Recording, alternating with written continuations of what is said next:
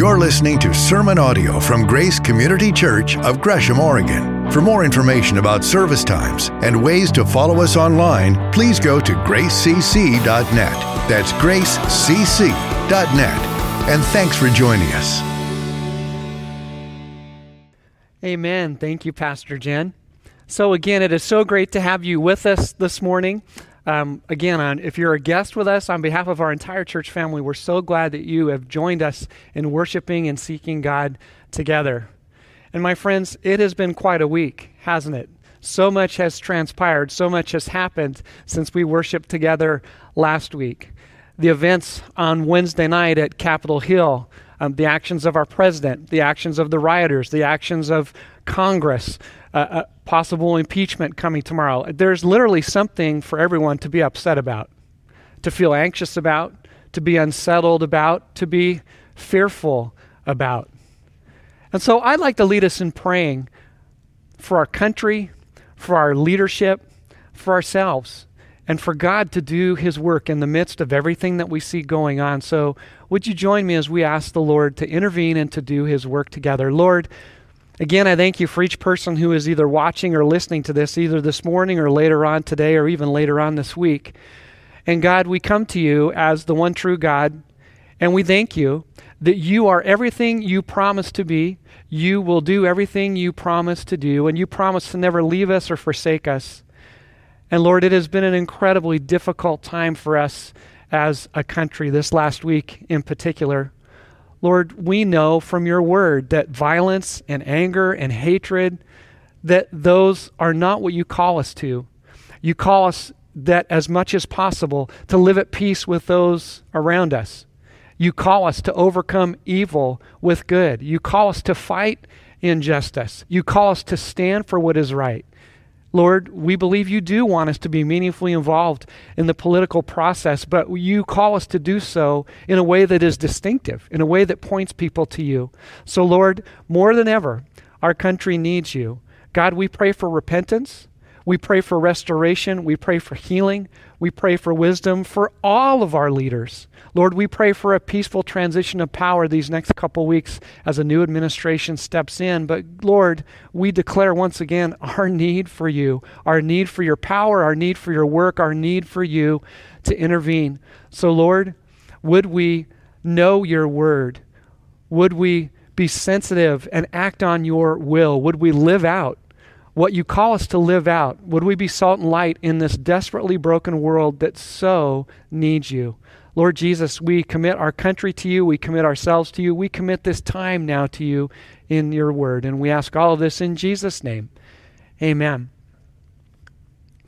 So my friends, obviously, it has been a significant week, and there's probably a heaviness that we're all doing business with. And in fairness, this passage we're going to look at this morning it's sobering. It's a serious passage.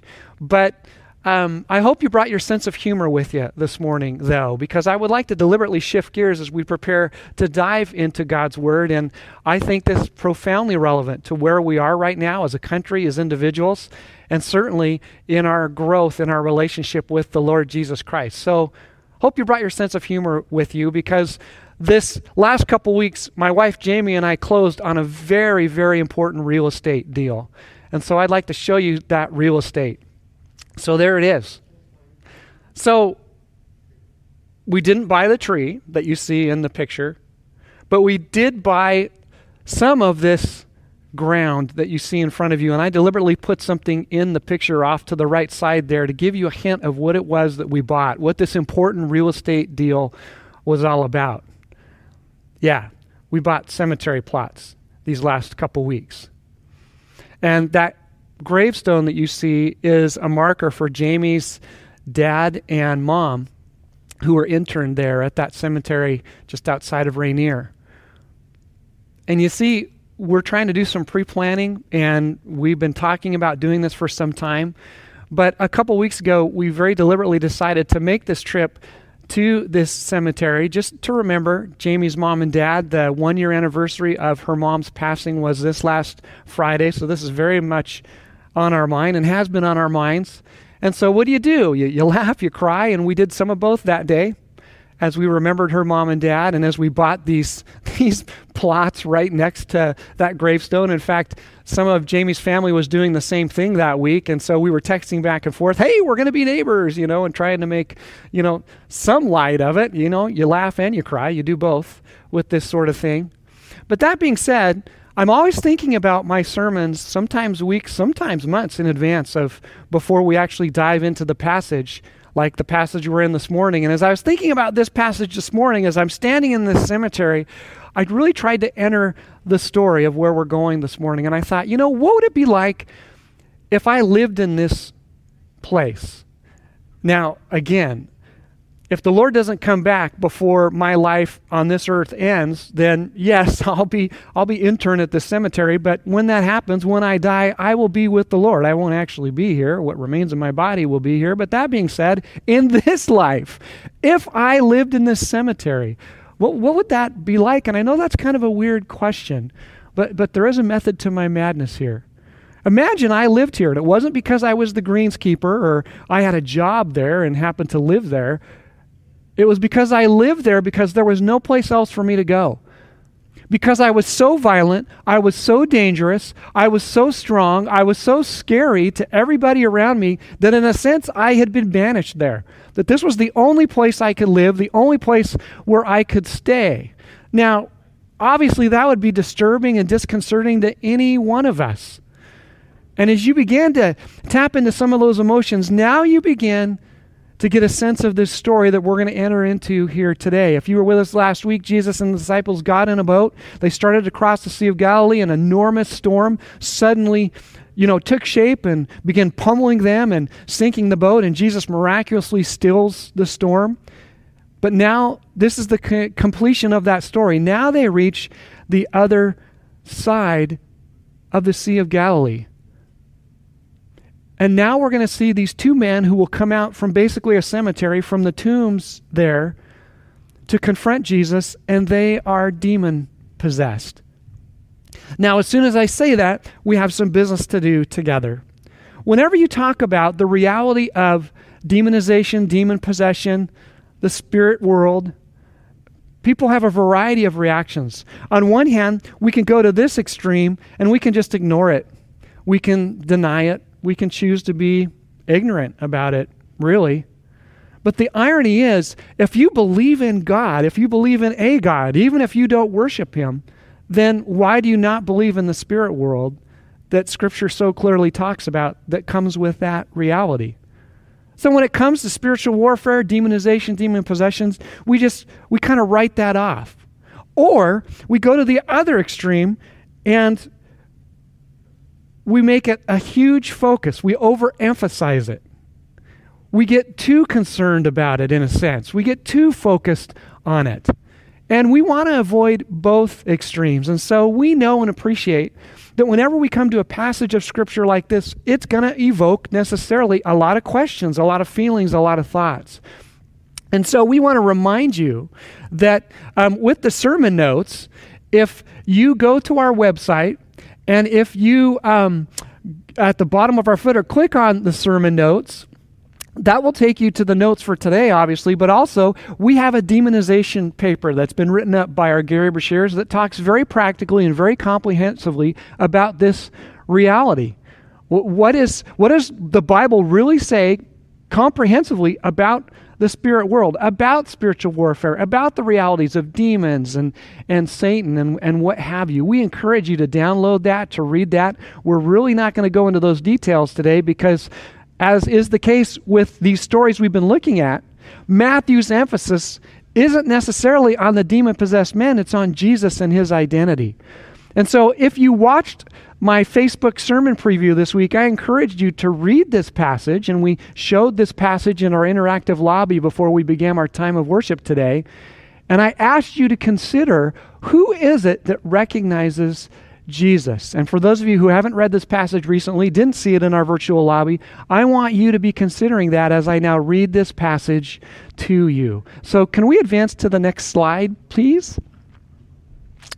And we'll look at this together. This is Matthew chapter 8, verses 28 through 34. So let me roll to that here. This is what it says. When he arrived at the other side in the region of the Gadarenes, two demon-possessed men coming from the tombs, or basically from the cemetery of that time, met him. They were so violent that no one could pass that way. "What do you want with us, Son of God?" they shouted. "Have you come here to torture us before the appointed time?" Now, some distance from them, a large herd of pigs was feeding, and the demons begged Jesus, "If you drive us out, send us into the herd of pigs." He said to them, "Go." So they came out and went into the pigs, and the whole herd rushed down the steep bank into the lake and died in the water. Those tending the pigs ran off, went into the town, and reported all this, including what had happened to the demon-possessed men. And then the whole town went out to meet Jesus, and when they saw him, they pleaded with him to leave their region. Now, once again, just like last week, just a handful of verses, but these are so incredibly powerful, so incredibly relevant for your life and mine. So we're now going to just enter this story and look at some of what's here. It tells us that they crossed the lake to the Gadarenes. Okay, now for most of us, that probably doesn't have much significance.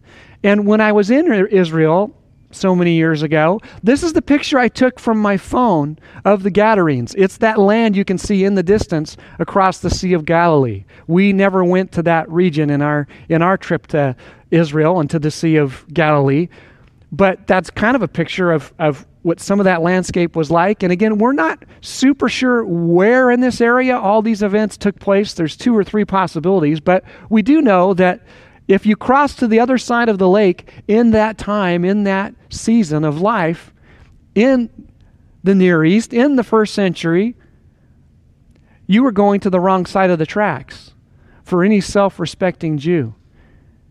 We even see that dynamic in this story. There are unclean people there, Gentiles, non-Jews, unclean people. We have these two demon-possessed men who live in an unclean place, surrounded by unclean animals, inhabited by unclean spirits.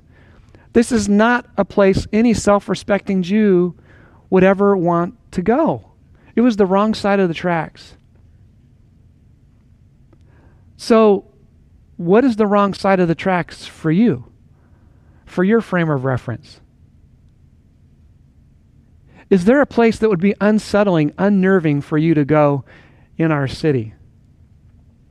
You know, this last week we needed to go into downtown Portland, and quite honestly, it's the first time I've been comprehensively through downtown Portland in almost a year. And I was amazed to see for myself personally how the landscape of our city has changed, and not for the better. There's graffiti everywhere, boarded up windows everywhere. There's this feeling of tension that hangs over downtown. You see shops, stores closed up. I mean, it's an entirely different vibe than a year ago. And I'm not necessarily saying that's the wrong side of the tracks, but it sure helped me as I entered this story of, you know, what are those places where I wouldn't want to go, or those places that would make me uncomfortable? That was what it meant for Jesus and the disciples to cross the Sea of Galilee and to go to this Gentile, this non-Jew area. But it reveals something to us about the heart of God, that there is no wrong side of the tracks when it comes to entering into right relationship with Jesus. God's heart is for all people everywhere to be in right relationship with him through knowing Jesus Christ as their Lord and Savior. I think it's hugely significant that Jesus very purposely crosses the lake and goes to an area where no self-respecting Jew would go, because God's heart has always been for all people to come know him. So let's get back to our story here. So I asked you going into this, who is it that recognizes who Jesus really is? It's the demons. Look what they say here. What do you want with us, Son of God? There is no question of his identity. And that's so ironic, because we'll spend some time here in just a bit looking at how the various groups and individuals represented in this story respond to Jesus. The disciples themselves were still amazed and asking questions and trying to figure out who Jesus is. In fact, the verse that precedes this, the ending of our story last week, says they were amazed and said, "Who is this man that the wind and waves obey him. They're still wrestling and struggling in their progression of faith to figure out who Jesus is. The demons know exactly who he is. Do you? Do you truly recognize who Jesus is? Because that is at the heart of a faith that delivers. And there's a huge difference, obviously, between the disciples and the demons and what they recognize about Jesus and what it means that they believe in Jesus. But I think this is necessary for us to just take a second to talk about, because we see this dynamic play out in our culture. What it means to believe in Jesus gets tossed around in so many different ways. But look how James, in the book of James in the New Testament, talks about this reality. To the folks, the churches that he's writing to, he says, you believe that there is one God. Good. Even the demons believe that and shudder. So once again, the question stands, who is Jesus to you? Do you really recognize him for who he is? And when you say you believe in Jesus, what does that really mean? Because at the end of the day, well, demons believe in Jesus too, in the sense that they recognize who he is. But obviously, a key difference between what the demons believe about Jesus and what the disciples believe about Jesus is very different.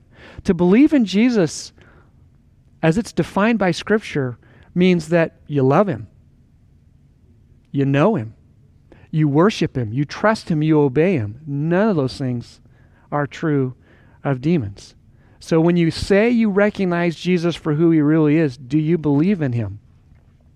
Do you love him? Do you know him? Do you worship him? Do you follow him? You know, these baptisms that we just saw, oh, I love baptisms because I love Jesus' stories. And those folks who got baptized were saying by what they were doing, I believe in Jesus. I know and love Jesus. This is how he's changed my life. That's a fantastic example. All those stories, as different as they were, of illustrations of what it means to believe in Jesus. So let's go on. So these demon-possessed men come out and they confront Jesus. And the demons inside the men beg Jesus to let them go into the herd of pigs. Now, there's so many things that we don't understand about this, so many questions that we have. I mean, obviously, this is a power encounter. The demons encounter Jesus, they recognize him, and how do they respond? They beg him to let them go into these pigs. And so he does. And by the way, what's the outcome of this power encounter? Who's the strongest entity here? Well, it's Jesus. He's God. In fact, it's no contest. He calms the storm by saying, shut up and stay shut up. And it's instantly calm. He confronts demons, or rather the demons try to confront him, and with one word, he frees these men, he delivers them, and sends the demons into the pigs. Now, again, a lot we don't understand about that, but everybody in this story responds to his power. So let's think about that a little bit with what we see here. So the demons, they respond to his power by begging to be driven into these pigs. And again, there's a lot we don't know about this. And Mark and Luke and their accounts of this story give us a little bit more detail. I mean, it could be that they wanted to avoid being sent to hell, being sent to the abyss. And so they're asking for Jesus to send them into these animals so they can continue on in what they do, which is resisting God, opposing God, which again provokes all sorts of questions if that's the case. We don't really know, but what we do know is they go into these pigs and then the pigs die. And interestingly, in response to all these pigs dying, the people, the townspeople, ask Jesus to leave. Now we have the disciples in this story, and the disciples are still trying to figure all this out. In fact, the story silent about the disciples. It doesn't tell us what they were doing and what they were thinking, but presumably they're taking all this in just like they took in Jesus calming the storm, and they're trying to make sense of it. They're trying to figure it out. Who is this? And I think in fairness, we need to give the disciples the benefit of the doubt, just like we need to give one another the benefit of the doubt. Because there is a necessary progression that happens in faith and in choosing to trust Jesus Christ. Not only in that defining moment when you choose to cross over from death to life and receive Him into your life as your Lord and Savior, but even from there. Faith is a progressive, growing, ongoing thing. In fairness to the disciples, they're asking questions. They're trying to figure this all out. There is certainly a place for us to be doing that as well. But let's look at the townspeople. My friends, this is one of the saddest verses in all of Scripture to me. It says, the whole town went out to meet Jesus, and when they saw Him, they said, "Oh, we are so amazed by your power. Who are you? Tell us more about who you are. Thank you for freeing these demon-possessed guys. Thank you for this incredible miracle that you've done. You've solved our problem. We banished these guys to the tombs because no one could control them. No one could help them, but you've helped them. Thank you so much. By the way, who are you? Who do you claim to be?"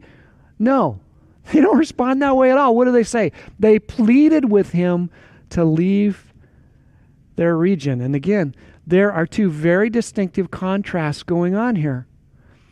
The disciples are amazed by Jesus calming the storm, presumably amazed by what He does here, and they want to know more. They're asking questions. They want to be with Him. Versus the townspeople who are, in all fairness, they're amazed and they're scared. And they ask Jesus to leave. And again, we have to do business with, why are they asking Jesus to leave? I mean, presumably they're scared. But also consider what happened. In Mark's account of this, he gives us more detail because he's focusing more on the response of the demon-possessed men and the townspeople. And he tells us that there were over 2,000 pigs in this herd. That was a massive herd of pigs. But also, that was a huge financial investment. These pigs were being raised for profit. So how do you think these townspeople responded to see all these pigs drowned and dead in the water? This was their investment. This was their money. And again, it's hard to get our head around this and our hands around this, but by way of example, this last week, I was at the Toyota dealership. We had to take our Prius in to get it fixed. The fourth time for this same problem, we've had to go to this dealership to get this thing repaired. That's a whole nother sermon on patience and perseverance. All that being said, we're at this dealership. I'm looking around at literally hundreds, if not over 1,000 cars.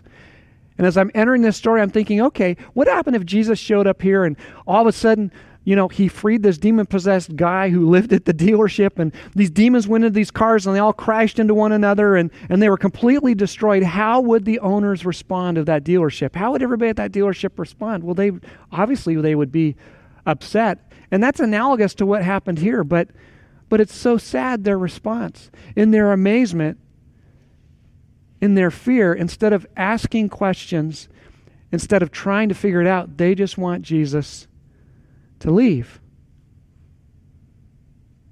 And it's a sad commentary. They choose pigs over Jesus. They choose swine over the Savior. And how often do people do that with how they live their lives? Our world does that constantly. Chooses brokenness. Chooses to stay right where they're at in their brokenness, instead of looking for deliverance, instead of looking for the solution in the God who can heal and bring restoration and redemption and repair and hope. And then, of course, we see the demon-possessed men. Now, Mark and Luke describe one guy, and it's probably because they single out the one guy as the spokesman. But here in Matthew, we're told there are two guys. And it really doesn't tell us much about them other than they've been freed and delivered. And so for the rest of the story, Because Mark and Luke give us more detail about these guys and about the spokesman in particular, I just want to go to the account of Mark because I think it helps us understand what it means to respond to a faith that delivers. So this is Mark's version of how the story ends. As Jesus was getting into the boat, so he's already performed the miracle, freed the men, the man who had been demon-possessed, the spokesman, begged to go with him. Jesus did not let him, but said, "Go home to your own people and tell them how much the Lord has done for you, how he has had mercy on you." So the men went away and began to tell in the Decapolis how much Jesus had done for him, and all the people were amazed. So he goes to that entire region and tells his Jesus story. And so what he models for us is that a faith that delivers is a faith that means we entrust ourselves to God. He's been freed, he's been delivered, and now he wants to be with him. Again, you heard this in the baptism life change stories. Everyone you heard this morning who got baptized last week talked about, man, I just want to be with Jesus. I just want to follow him. And that's what a faith that delivers means, is once you accept, you receive Jesus Christ into your life as your Lord and Savior, man, you want to be with him. You want to be with this God who loves you, who forgives you, who empowers you, who calls forth his image from you so that you can have peace and perspective and hope and live the life that he always intended for you to live. And so this guy wants to be with Jesus. And I think it's important for us to really get our hands around this and understand this. My friends, Jesus is not looking for fans. He's looking for followers. He's looking for people who will not just give lip service to believing him. He's looking for people who will choose to follow him and will believe him by trusting and obeying him, by responding to his Spirit in their lives, by choosing to believe him for what he says and what he promises. Is that you? In fact, let's back up for a minute and think about the various responses in this story. I hope you're like the disciples, where in your faith journey, you're asking questions, you're trying to figure things out, but you're trying to follow Jesus. And if you haven't made that defining moment choice to step over from death to life and to choose to believe in him, I hope you make that choice this morning. And if you're not quite ready to do that, I hope that you will not stop watching these sermons and this entering into this worship time. Hope you will continue to read your Bible. Hope you will begin or continue to think critically, to ask hard questions, because that's not a lack of faith. That's a sign that you are progressing in your faith journey. Or maybe you're like the townspeople. All this stuff kind of weirds you out a little bit, and you're not sure what to do with it. My encouragement to you is don't be like them and ask Jesus to leave. By walking away, by stopping from asking the hard questions, by choosing to not watch this worship time and enter into this worship time in God's Word, or to stop reading your Bible. Man, don't respond that way. Be amazed, but let that amazement compel you, propel you to continue to ask questions, to be open to God revealing himself to you.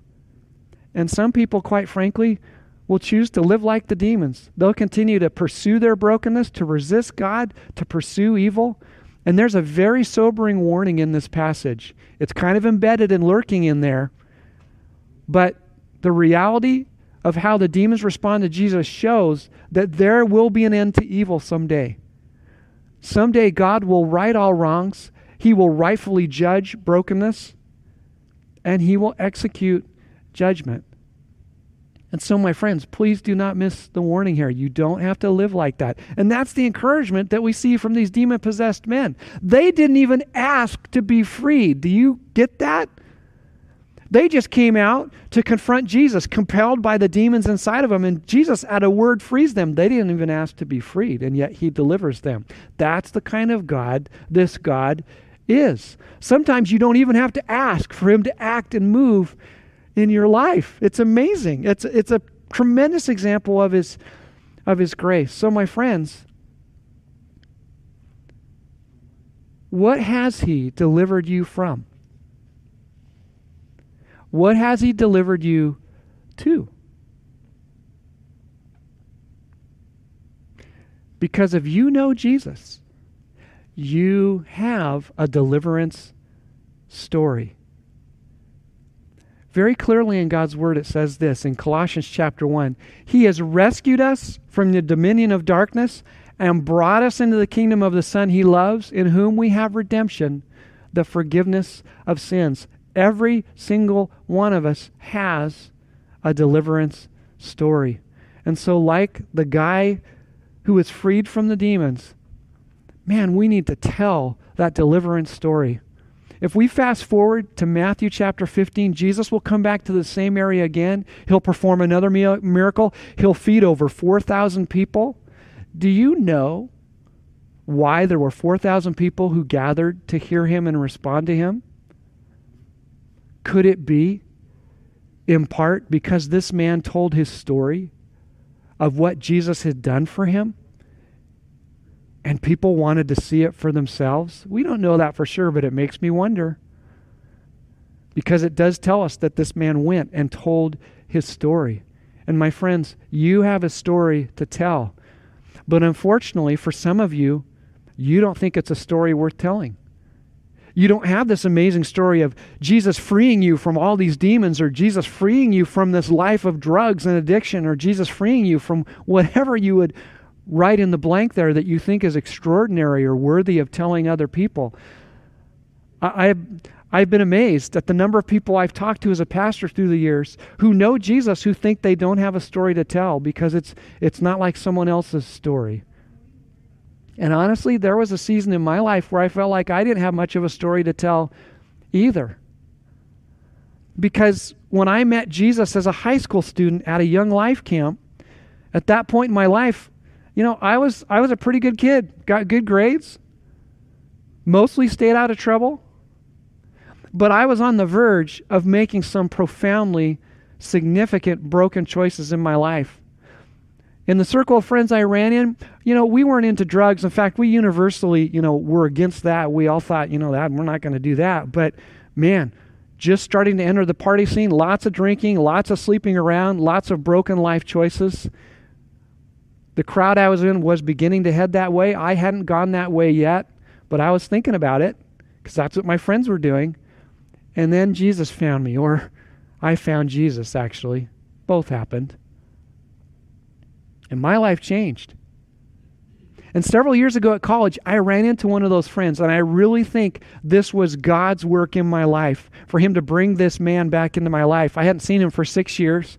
He was a friend who ran in that circle. His name was Gary. We'll call him Gary. And Gary and I were talking and catching up, and I just began to quiz him about all my friends in that circle at that point in my life when I was in high school. You know, what happened to him, and what happened to him, and okay, that guy got into drugs, and that guy's in the party scene and basically drinking his life away, and that guy got his girlfriend pregnant, and they moved in and they lived together, and she had the baby, and then he left her, and now she's a single mom. And he just began to go down this list of my friends, and that wasn't the story of all of them, but the vast majority of them were living profoundly broken lives, and by any metric, by any standard, you and I would have probably reasonably thought to ourselves, wow, I don't want to live like that. That's broken. There's so much pain there. And as I begin to think even more thoughtfully in that season about my deliverance story, you know, there's a deep insecurity that runs through the core of me that continues to find healing in Jesus Christ. It's this insecurity of people-pleasing. You know, and just the way my personality is wired, the way I'm wired, I am hardwired by God to welcome and respond to encouragement. That's a good thing. But sometimes those words of affirmation, or even those words of criticism, they go too deep.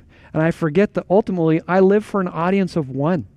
That's whose opinion matters most. And so I do battle with that. I wrestle with that, with people pleasing, with finding my security in Christ. But folks, that's all part of my deliverance story. And for those of you who know and love Jesus Christ, who are not fans, but followers, you have a deliverance story as well. And so are you telling that story? When's the last time you've told that story?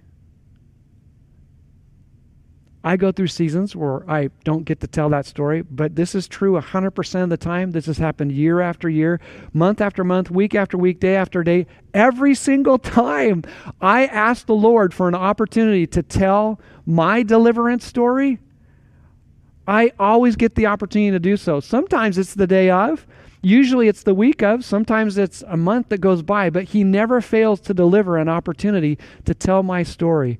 When is the last time you have asked the Lord for the opportunity to tell your story? In this season of life that our country is in, with all the turmoil, with all the chaos and uncertainty and fear, is there not a better time for us to tell our Jesus story than now?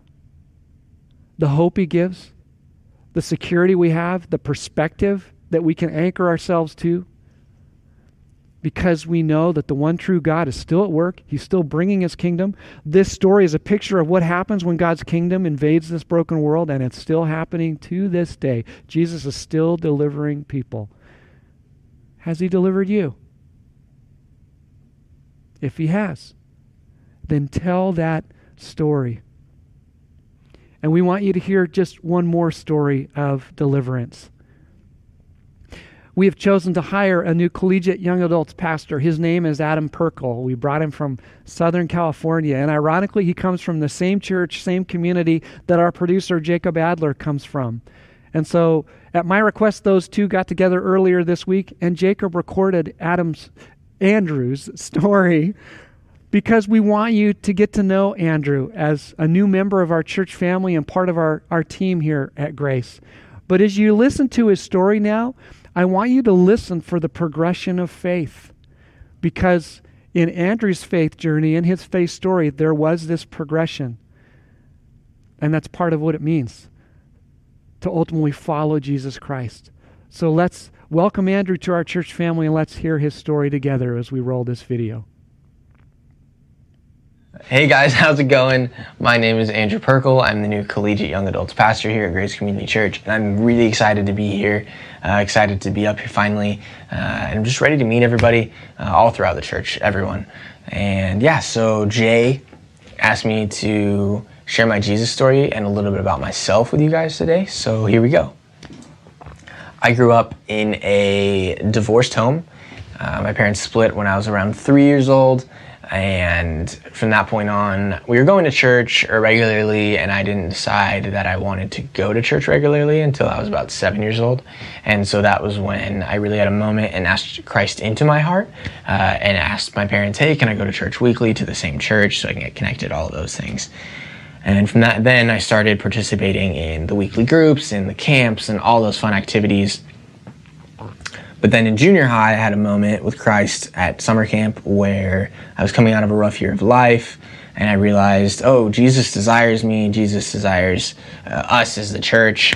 But I didn't know what that meant in reflection of being a Christian, but I knew that I was safe with him. So I really liked that and started going to church with a more serious attitude, but not necessarily understanding what was happening. But when I was 15, I had, again, a weird year of life, and decided that I wanted to start going to church even with a more serious mindset, and really try to understand why I was doing this, why I was going here, why I had spent from 7 years old to 15 years old coming weekly and doing all these things past having friends there. So a period of about 6 months, things started to click. Leaders poured into me, people helped develop me, and all of these things. And that was where I really started to, one, take my relationship with Christ seriously and love him and desire him and just embrace everything that he offers, and really learning what that means to then turn those things out to other people. But also along with that, that was when I started to feel the call of a vocational ministry, pursuing faith and just a job working with youth or whatever it really would be. I didn't know at the point in time. So since then, I have been in church, I've been in leadership, I've been doing some different collegiate ministry opportunities from the church that I grew up in through summers up here in Oregon, working with different collegiate ministries through my college and different opportunities I had in the past 5 years, along with just some local outreach things. I worked formerly with a high school ministry. I was the assistant to high school ministry and working with students, but I've also worked with junior high and elementary, and then collegiate ages throughout the summers and stuff like that. And yeah, long term, I want to be a church planner. So currently in my life, I got married 7 months ago. My wife, Montana, we're probably in the audience somewhere if you guys are in person. So she's sitting next to me. She's amazing, and I hope that you guys get to meet her. But yeah, feel free to come up to us, introduce yourselves. We're really excited to be here and can't wait to see what's going to happen. Yeah. And he is the great I Am. He is the one true God, and he asks people everywhere to follow him. So will you follow him? I think one of the many differences between a fan and a follower is that a follower is willing to trust and obey Jesus, even when it's hard, even when it's difficult, even when it challenges or threatens our comfort or what's familiar or what we want. Because at the end of the day, God's way is always better than ours. And you see, my friends, if you have received Jesus Christ into your life, you have a deliverance story. And now you have the power and presence of God in your life to live daily for him. And one of the things that enables us to do that is the grace that he gives us. Grace is God's unearned, unmerited favor and presence for the sake of right relationship with him and the ability to serve him and others. And so I'd like to leave you with this verse out of Titus that is so timeless and so relevant and so good for us to hear once again. It says, "For the grace of God has appeared that offers salvation to all people." That's Jesus. "It teaches us to say no to ungodliness and worldly passions and to live self-controlled, upright, and godly lives in this present age while we wait for the blessed hope, the appearing of the glory of our great God and Savior Jesus Christ, who gave himself for us to redeem us from all wickedness and to purify for himself a people that are his very own, eager to do good." My friends, more than ever, this watching, broken world needs to see Jesus followers who will trust and love and obey him. We have a deliverance story to tell. So my prayer for you and for me is that we get to tell that story somehow, some way this week, and that we live that story because of what he has done for us. Let me pray his blessing over you. God, thank you again for each person who is listening and watching this. Would you reach deeply into their hearts through the power of your Holy Spirit and remind them of what it means to follow you. And for those who are wrestling with and struggling with whether they should follow you or not, Lord, would you give them your grace?